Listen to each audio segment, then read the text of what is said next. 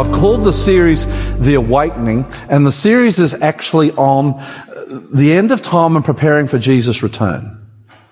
And, and I think that's a really relevant thing to talk about at the moment, considering where the world is at. And today is part one. I'm going to preach six sermons in this series. And today is part one, uh, and I've titled it, Are We in the Last Days? And I've used that title because I think that there is some confusion on that question. Are we in the last days? I uh, like to follow blogs, Facebook. I like to see what people are saying. I read the news. I watch what our church leaders, our church pastors are saying. I watch other sermons. I listen to Adventist church members. I listen to other Christians and there is a myriad of ideas and concepts and dare I say theories out there about whether or not we are in the last days. And I want to address that this morning. But before I do, one more time I want to ask the Holy Spirit to stay. He's been here, hasn't he? We just don't want him to go. In fact, now as we open the word, we want him to come in in even more force. And I should say this before I pray. I have no illusions whatsoever as a pastor here on what has been the success of this church this year. The music's good. It's not it. I like Claire's lessons. Do you like them? Yes. It's not that. It's not the preaching. Definitely not the preaching. I do most of it, I know. The thing that has made this church successful, the one single great impact this church has had is the leading in the presence of the Holy Spirit. Don't ever underestimate that. The Holy Spirit will use anyone if he's allowed in. And we let him in this church. Amen. And we pray that he'll continue to come with more force and with more power. Because we've had a good year, but next year what we want to do is we want to get so heavily into this community that we have a harvest of people out there for Jesus who find the peace and the hope that we've got. And so next year's a big year and we want the Holy Spirit to continue to come with more power. So let's talk to Him now that He will be here now as we do this Bible study. Father in heaven, again we give you and you alone glory for what has happened at our church this year and for what will happen in the future. I want to thank you, God, our dear God, He who reigns on high, that you sent the Holy Spirit to be with us in our worship this morning. And now I pray that He will stay, that He'll speak through me, His servant, more importantly, Lord, to your people in this church, watching this online and television. May they be convicted if this message be the truth May they be convicted to know you more is my prayer alone, Jesus, and nothing else in your name. Amen. Are we in the last days? That's a good question. Are we in the last days? In fact, let's have a straw vote. And, you don't need to feel ashamed of this either way. Uh, if you feel like we're in the last days, put your hands up. Oh, okay. If you're not sure, you think we've got some time left, let's see your hand. No, there's a few there, but I suppose if it was a straw vote, it would go, the majority would say, well, yeah, we are in the last days. Look, that's right, because I'll tell you what, we do have a history, us Adventists, of believing that we are in the last days. You go right back to 1844. Now that was before the Seventh day Adventist Church even existed. This is when this great movement called the Millerite movement swept across North America. And you know what Miller was preaching? He's this farmer who becomes a preacher. He is full of the Holy Ghost. He is actually, his life's an example of what can happen. He's a simple farmer. He can barely get up the front and speak to people. He's that shy. This farmer gets the Holy Spirit in him, goes out and begins to preach because he'd been studying Daniel chapter 8 and Daniel chapter 9, and he was convicted that Jesus was coming on October 22, 1844. Now, if that was the real case and you were alive, then you would better bet you would get excited, wouldn't you? Well, I'm saying if, if I was saying that Jesus is coming on March the 15th, 2016, would you be excited? I would be. I'll be making sure my life is right for the Lord too. Because on March the 15th, I'd want to be, and 300,000 people across North America and into Europe got ready to see Jesus come. They were excited. Sold their farms, sold their houses, sold their business, put everything they had into the work because Jesus was coming. And if you're a Christian, the truth that Jesus is coming ought to excite you. I think there's not enough excitement in Adventism to the fact that Jesus is coming. He is coming, amen? amen? And we ought to be excited. And they're excited, but most of you know the story. There was a great disappointment. Well, the Adventist church was formed in 1863. 20 odd years after this great disappointment. Many people, after this great disappointment, Jesus didn't come. They'd sold their farms, their houses, their businesses. They'd given everything to the Lord. They were disillusioned. They were discouraged and many of them left the Lord altogether. But there was a small band of people who were on fire for Jesus. And recognizing that it was not the Bible, but them that got it wrong, they began to study and they became the Seventh day Adventist church. And most of us ought to say hallelujah this morning for that. This church, which has had such an impact in, millions of people's lives all over the world, had a deep impact on the life of my own family. It started in 1863 and right from the beginning in our very DNA, right deep down inside of us was the hope, was the expectation that Jesus was coming. It's been a part of us since our beginning in our DNA. And you can look right through our history. I've got a picture up here of, of the 1936 General Conference session in San Francisco. I haven't been to a, a, general conference session. I've been to a number of sessions from uh, our own division union through to the conference in this area. I think, how many of you have been to a general conference session here? We've got our, yeah, there's, there's a few scat. Would I be right in saying that at these sessions, one of the preeminent themes is always the return of Jesus? Am I right, Pastor? I'm right. Because it's in our DNA. In fact, the word Adventist means what? Huh? Second coming. He's coming again. All those. It means Jesus is coming.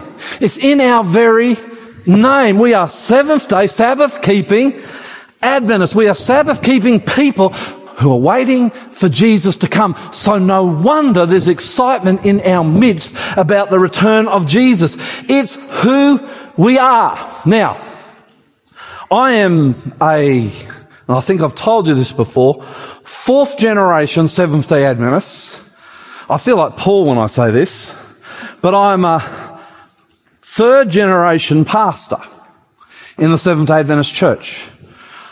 I was very close to my grandmother. She died in 1904 and she was almost 101 years old. So Lizka, you've got a long, long time to put up with me yet, girl. I'm going nowhere fast. She's 100, almost 101. She's a pastor's wife. She used to tell me, Lloyd, I used to talk to her all the time. Actually, it's my mum and dad and my grandmother that I used to go for advice in ministry with. Now it's just my mum and dad, but my grandmother was very instrumental in my life. She'd tell me what it was like to be a pastor's wife and to be a pastor back in the 20s, 1920s and 30s. Um, I think everyone listened to the president back then, Pastor Michael, from what my grandmother said. There was no mucking around. And she would tell me that in August, September, they would begin to pack, every year, they begin to pack all their belongings because they got moved every single year. And they, my, my, grandfather was an evangelist and he would move from town to town to town. Right around Australia. He worked in Western Australia. He worked in Victoria. He worked here in Sydney. He was a pastor of Blacktown. He was a pastor of Hurstville. He was a pastor of Parramatta. And every now and again here, even at this church, I have an elderly person come up to me and they shake my hand and they say, what was Pastor Grolleman your father? Well, I don't know how old I look. because if he, if he was alive today, he'd be about 125 years old. Was, was he? No, he was my grandfather. Well, he baptized me when I was a small child. Well, yeah, he must have. He'd be 125 today, I think. The thing is this, he was a sawdust trail pastor. Do you know what they are? Do you know what they are, Pastor Lyle? Sawdust trail pastors. They're a bit like what some of you evangelists are. They'd go into a town that was unentered. I actually have church planting in my blood, Pastor Michael. My grandfather was a church planter. They would go into a town, they did it differently than we do it today. They'd just set up a tent, put up a big sign, put sawdust on the floor of the tent, and invite the town to come and listen to the gospel story of Jesus. Do you think back in those days the town would turn up? There was no TV. Oh, praise the Lord. There's no, no TV in our house either, is there, Liska? Liska's banned the TV from our house. Oh, yeah, the TV, that is the TV. That was, this actually was my TV before I was married. It's not allowed in the house. It's been banned. I, I even had to, to take up a, um, I had to take up a, um, I had to pay $29 to the Australian Cricket Board this season so I could watch the cricket on my, on my video because Lizzie doesn't let that, you don't know about that? Oh, that might have been a mistake. there was no TV. There were no video games. There was no movie theatres. There was no entertainment like that. The people would just flock into these tents. And you know what my grandfather would preach? He'd preach what you're about to see on the screen now. Daniel chapter 2. And at the very climax of his entire presentations would be the theme that Jesus is coming. Watch the signs, he would say. This is almost a hundred years ago. Watch the signs. And there were some signs. My grandfather lived through World War One. He preached through World War Two.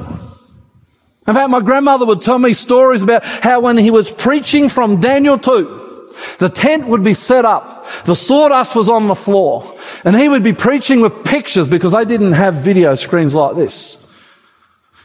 And my grandmother would tell me how people would come in in the in, in the heart of well in the heat, the heart of the, uh, uh, the most climactic battles of World War II. They'd come to my grandfather's outreach programs, and he would take them to the feet. And, and here is Hitler and his Nazis swarming across Europe defeating the Russians, defeating the Yugoslavs, defeating the British, defeating the French, defeating the Bulgarians, defeating every army that stood in his way. And my grandfather would get up the front with confidence and he'd say, Hitler will never rule the world.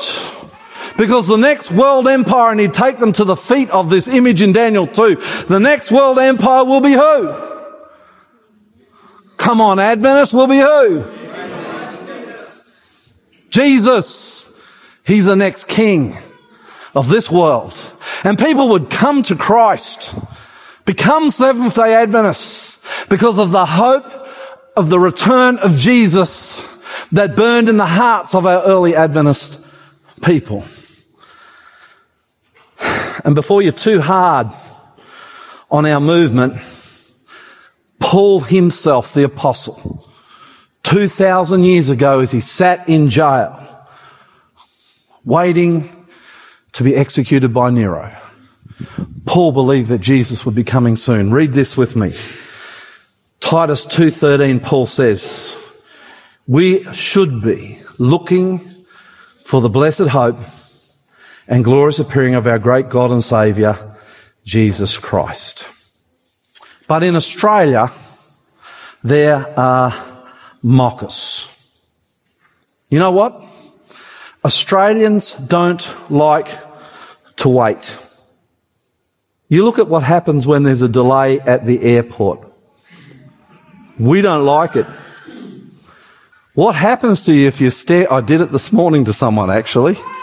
If you're at the lights and they might be looking at their phone or looking and the light turns green, how many seconds do we give them before we blast the horn at them? Well, if it's Andrew Hunt, it's nothing. I've been with him. If they don't move in 0.5 of a second, no, I'm just as bad. I did it to someone on the way to church this morning. I tried to do it in a friendly way because I knew I was going to church.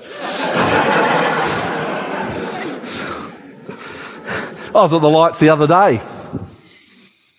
And, uh, it was one of those times where it's going re- green and then it stayed green for 10 seconds and not even that, five seconds it turned red. There's a guy behind me. It turned green. I knew we weren't going to get through. We weren't even close to getting through. There's at least half a dozen cars in front of us and I dawdled up to behind the car that was in front of me and there were two guys, and I looked in the rear vision mirror. Were blasting the horn at me. They had their big, hairy, tattooed arms out the window. They were swearing, and one of them got out of the car and I thought, oh no. but I had Lucky on board. You know who Lucky is?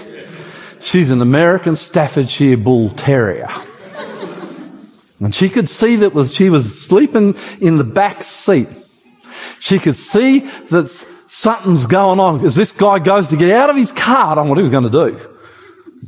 And Lucky gets up, comes round to the front, onto my knee, sticks her head out the window. and she looks at this bloke and she said, go ahead, make my day.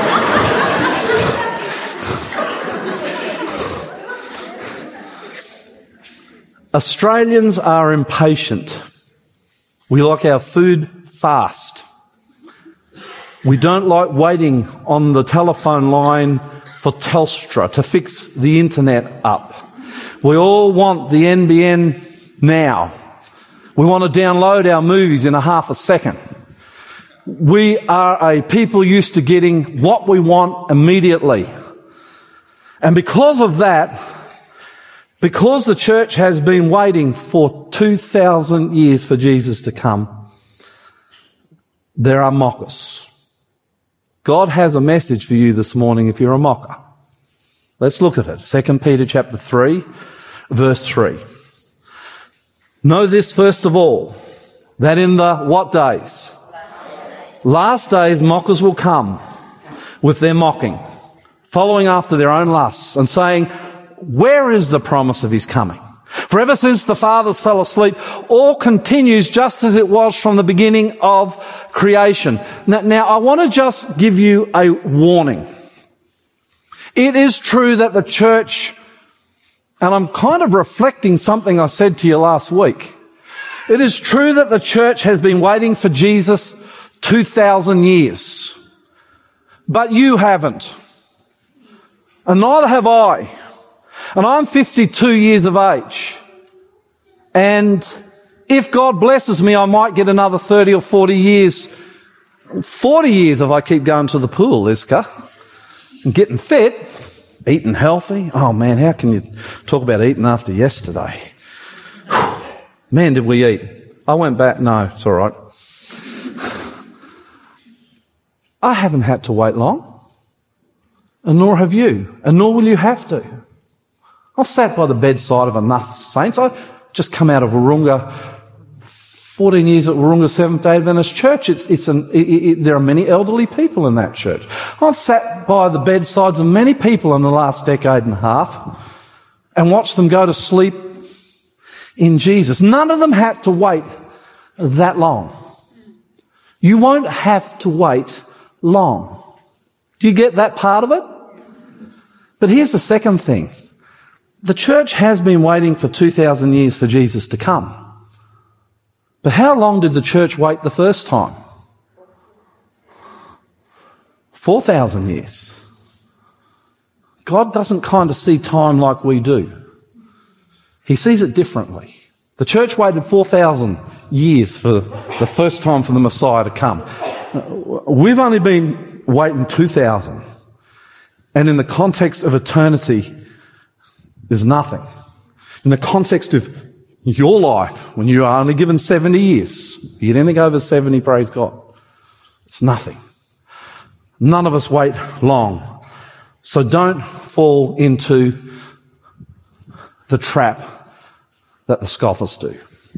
So are we in the last days? I want to look at three signs pretty quickly. There are a lot of signs we could look at, but I choose three today. Matthew 24 verse 36, I want to make this point. But of that day and hour, no one knows, not even the angels of heaven, but my Father only. No one knows when Jesus is going to come. And if anyone says to you they do, it, it, it surprises me in Adventism how often I come across groups of Adventists still setting times for either the close of probation or the return of Jesus. Have you seen it? Yeah. I am stunned. I am stunned that ha- can you believe it, Lyle? With the history we have, with the with the Bible, the text, the script, I'm stunned, but we see it. The Bible's clear. No one knows when Jesus is going to come. Just who? Who only? The Father. But I want to show you this text too, Matthew chapter 24, verse 32. Now learn this parable from the fig tree. When its branch has already become tender and puts forth leaves, you know that summer is near. So you also, when you see all these things, know that it, the second coming of Jesus is near. So when you see signs, Jesus says, you can know that my return is near. I have, I have three fig trees. I have a brown turkey fig tree and two others. I've never tasted a fig from them because we have these rotten cockatoos. Honestly, I am a animal lover, but I would shoot these birds if I could. I have trees full of apples and they've eaten a whole lot of them before they're even half grown. And they get into my figs as well. But I do know this, the figs lose their leaves during the autumn and the winter. When I see them starting to bud, little flowers and the leaves come back. I know that it is almost summer. And Jesus says, hey, when you see these signs, when you see these signs of the times, know, he says, know that I am almost here. So I want to talk to you. I want to talk to you just for a few moments about three signs that I think we often miss. You know, if you go to Matthew chapter 24 or Luke chapter 21, you're going to find lots of signs that tell you about the return of Jesus. Jesus talks about uh, volcanic eruptions and earthquakes and tsunamis and famines and floods, and they're all out there. In fact, I challenge you to go home this afternoon. It's holidays. You've got time. Go home this afternoon, open the Bible, read Matthew chapter 24, Luke chapter 21. Go online. You can do this because you're doing a Sabbath thing. Go online. Open to the Sydney Morning Herald or news.com.au. These are Australian newspapers. Go online, have your Bible open and have a look how the signs are being fulfilled. It is sobering. Amen?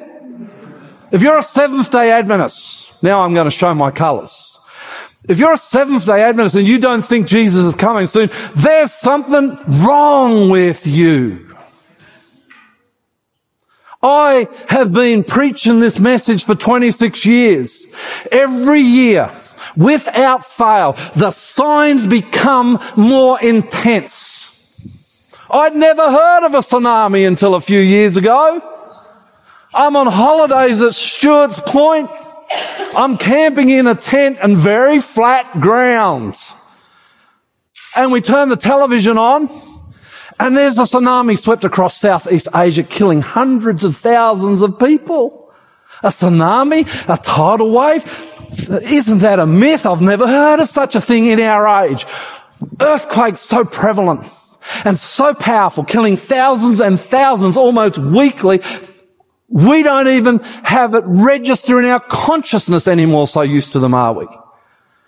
Floods, in the last few weeks, floods in India, the worst they've ever seen in their history. And they, they're not like Australia. They have a, a long ancient history. The physical signs of an earth that is falling apart at the seams. They do tell us that Jesus is coming soon. Go home, do that this afternoon. It's an exercise. But watch this. But watch this. Luke chapter 18 verse 8. Sign one. Three, and they're going to be quick. Nevertheless, when the Son of Man cometh, shall he find faith on the earth? I reckon that's a huge sign. Jesus, this is him speaking, says, Nevertheless, when I come, will there be anyone left on the earth who has faith? I tell you this morning, there is great wickedness on the earth today. And there is a resistance, there is a hardening resistance amongst many to the truth. And I'm seeing it in my ministry. There's a defiance. There's a hostility to the truth. Let me give you a, let me give you a, a, an example. Star Wars.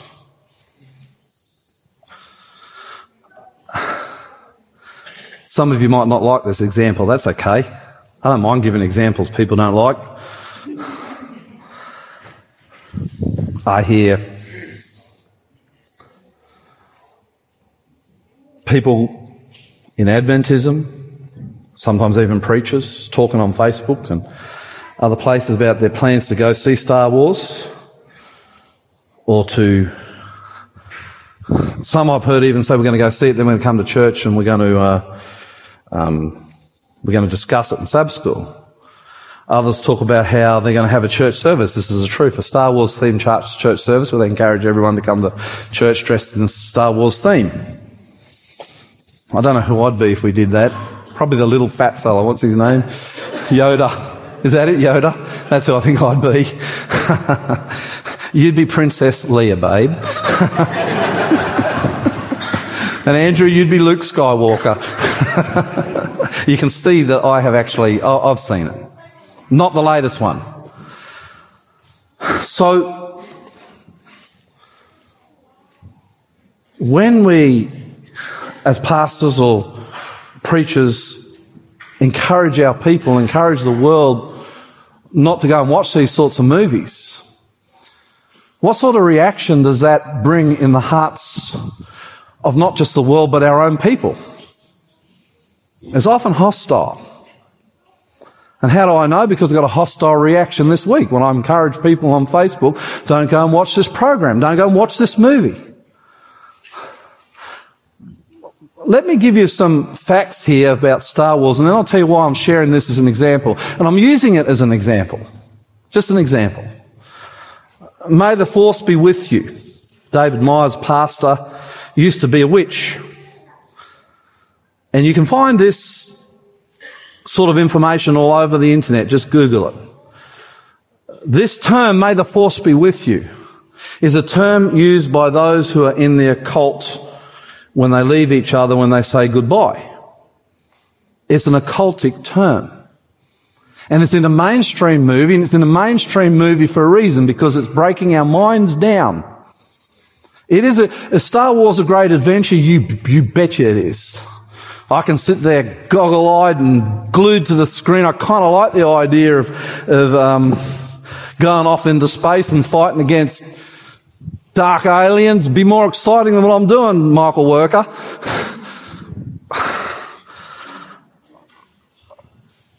Obi-Wan, Kenobi and Yoda appear as familiar spirits to advise and teach Luke Skywalker. Do you know what a familiar spirit is? Obi-Wan, Kenobi and Yoda, this is in the earlier movies, when it happens, they're dead and they appear as spirits after they've died to teach the hero Luke Skywalker. And the people of God sit there and take this in. And there's no defenses springing up in their mind to tell them what's going on. Moving objects, books, by the power of the force, is occultic and can only be done by a demon following your instructions. And he does that because he wants to bring destruction to you. The word Jedi is an ancient form of another word that described the pagan priests in Moses and Aaron's day. And who defeated them? God. Now I'm not here to really tell you what's wrong and right with Star Wars today.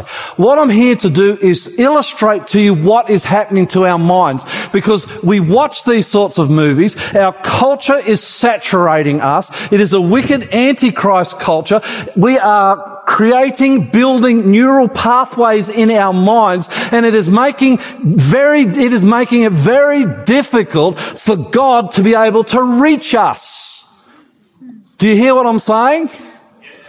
And so when preachers or Christians come forward with statements, because our neural pathways have been built, because we have been conditioned to a wicked, evil, antichrist world and its ways.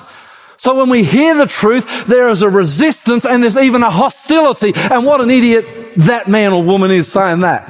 What a crazy person. They're not crazy. They just haven't had the neural pathways that we have built in our own minds that are saturating them with evil. And that's why Jesus says, when I return, will I find faith on the earth? It's not a reflective statement. It's a warning statement and it's a huge sign. Jesus is saying, draw close to me. Spend time in the Word. Spend time in prayer. I've been preaching this all week, all year to New Hope. Ask for the Holy Spirit to baptize you. Ask every day. Ask every moment you think about it. Because only as we are saturated in God is He able to destroy those neural pathways that we with the demons have built and can we truly become convicted by the truth. Do you get what I'm saying? Huh? So it's just an illustration. I'm not saying, oh, tear your tickets up for Star Wars. Well, actually, I am saying that. but I understand the pointlessness of such preaching. I can get up here and I can talk to the young people, Hannah Banana, about their music. You've got good music, don't worry. I can say, delete it from your, what is it, iPod or phone. It's rock music or it's of the devil or it's demon uh, possessed. It's talking about uh, immorality and the occult and law. Uh, that, that, that's true. But no young person is going to be moved to change unless they have a conversion experience with Jesus Christ. That's what Jesus is calling for. When he sees the signs, he doesn't want you to say, Oh, hello, the Lord's coming, the Lord's coming. He wants you to say, the Lord's coming and through the grace of Jesus, because I've got a converted relationship with him and I'm covered by his blood, I am ready. And I'm going to do what I can to share that message with others out there in the community too. That's what the signs are there for. Second big sign. I like this one. I'm going to preach more on it in the next few weeks. Revelation 13 verse 3. I saw one of his heads as if it had been slain and his fatal wound was healed and the whole earth was amazed and followed after the beast. This is, I'll unpack this scripture more. But, but what the Bible is really saying is just before the end of time, there will be a unity among the Christian religions. And this unity will be led by Rome. And I'm going to unpack this in the next few weeks in another sermon in this series. There are some fascinating things going on. In John chapter 17 verse 21, this call for unity is based actually on the scripture because Jesus in a very important prayer in John 17 says, I pray that, the, that, that you, my church, my people, Christianity, we're not the only ones that, are, that, belong to the that can be called the children of God. Amen? They're children of God right across all the churches. Hallelujah. And when the Lord comes, there'll be Methodists and Presbyterians, Seventh day Adventists, Baptists, they'll all be re- there'll be people from all these movements that will come through to the truth and be ready for Jesus when he comes. And Jesus says, I pray that they will all be what? One. This is a prayer of Jesus. We need to take it seriously. Just as you and I are one. As you are in me, Father, and I am in you, and may they be in us, so that the world will believe you sent me. But if you're going to be one, you've got to be one based in the truth. You can't be one by compromising the truth. It doesn't work. We need to be one in the truth. Jesus said, I am the way and the what? The truth. I haven't got a lot of time. My time's up. But you can see four people on the screen there. In the top left hand corner is Kenneth Copeland. He is the worldwide, recognized worldwide leader of the charismatic movement in January 21, 2014. And I just want to show you how there is a headlong rush amongst Christianity now to have unity. In, in 2014, January 21, Kenneth Copeland ran a conference for all his preachers. The guest speaker was a guy beneath him, a guy by the name of Tony Palmer. And Tony Palmer came and it was an, you can see it, you can Google it, and I'll, I'll share this on the screen in the next few weeks. Tony Palmer comes with his mobile phone and he has a message from the Pope to all these charismatic Pentecostal preachers from all across North America. The fastest growing church in, the fastest growing Protestant Christian church in North America. And the Pope was calling them to unity. Not unity of doctrine, not unity of teaching, and not unity in the scripture, but unity of purpose. In other words, he was saying we have, the Pope was saying we have things in common, and we do. Amen? We do have things in common. He said, we need to be protecting the unborn. He said, we need to be defending marriage. Is he right? And he says, we need to come together and be a unity of one on these foundational principles. In fact, Tony Palmer is there and he's saying, don't worry about all the doctrinal differences we have. We can sort them out in heaven. Let's just unite on what we have. In fact, he made this stunning statement to these Protestant preachers. He said, the Protestant Reformation is over. Time to come home. And they applauded him because the church is rushing into headlong unity. And that's an amazing prophecy when I unpack this in the next few weeks. I, I, could go on, but time's up. Rick Warren down in the bottom right hand corner.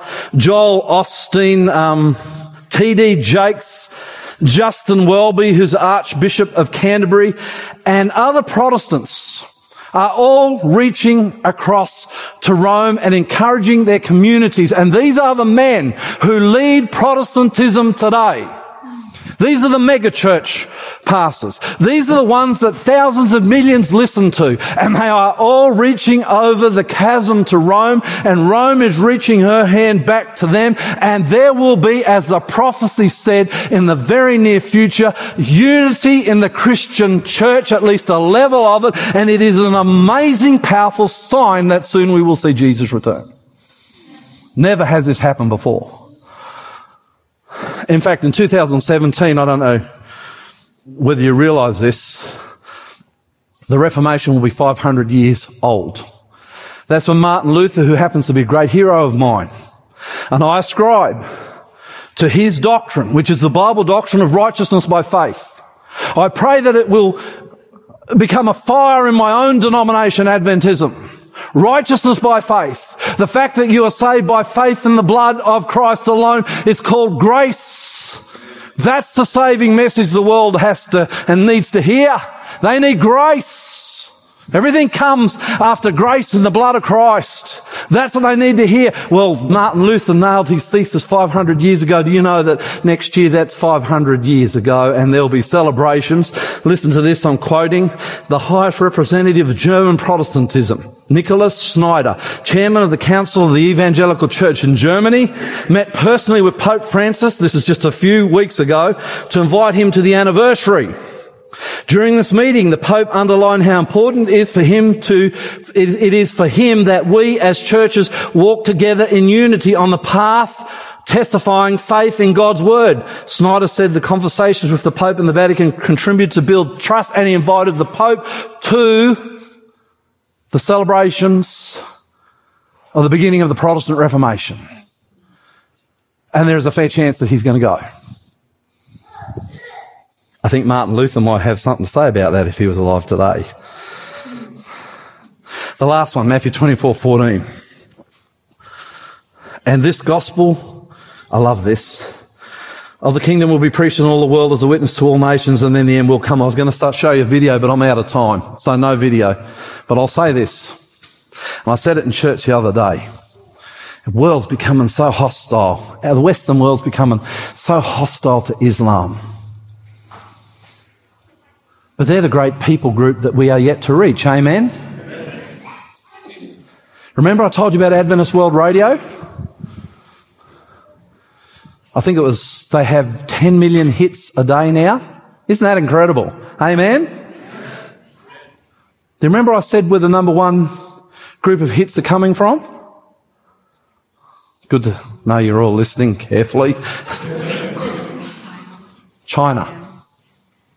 That's the number one place our message is going to at the moment. I haven't been to China, but they reckon when you go to China, you can't get in the church. You go to worship on Sabbath, you can't get in the church. You got to turn up at six o'clock just to get a seat. Well, we've still got plenty of seats, hallelujah, here at New Hope. Amen. I believe that spirit's coming to our church in this country though, don't you? Don't you believe that? I believe it.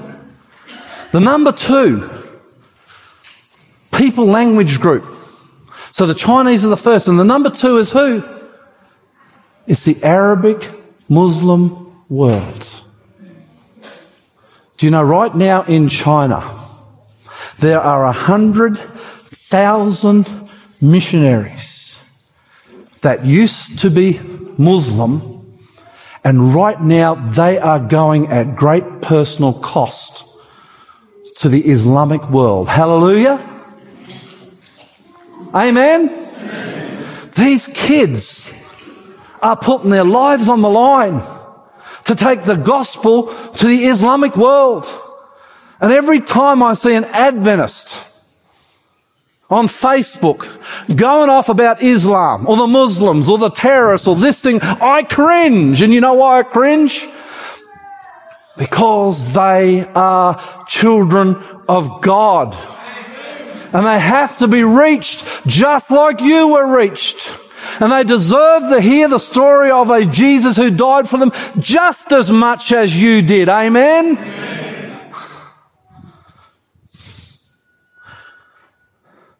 The gospel will go to the world, Jesus said, and then the end will come. Are we in the last days? Luke 21, 28. Now, when these things begin to happen, when they begin to happen, God said, look up, lift up your heads, because your redemption draws nigh.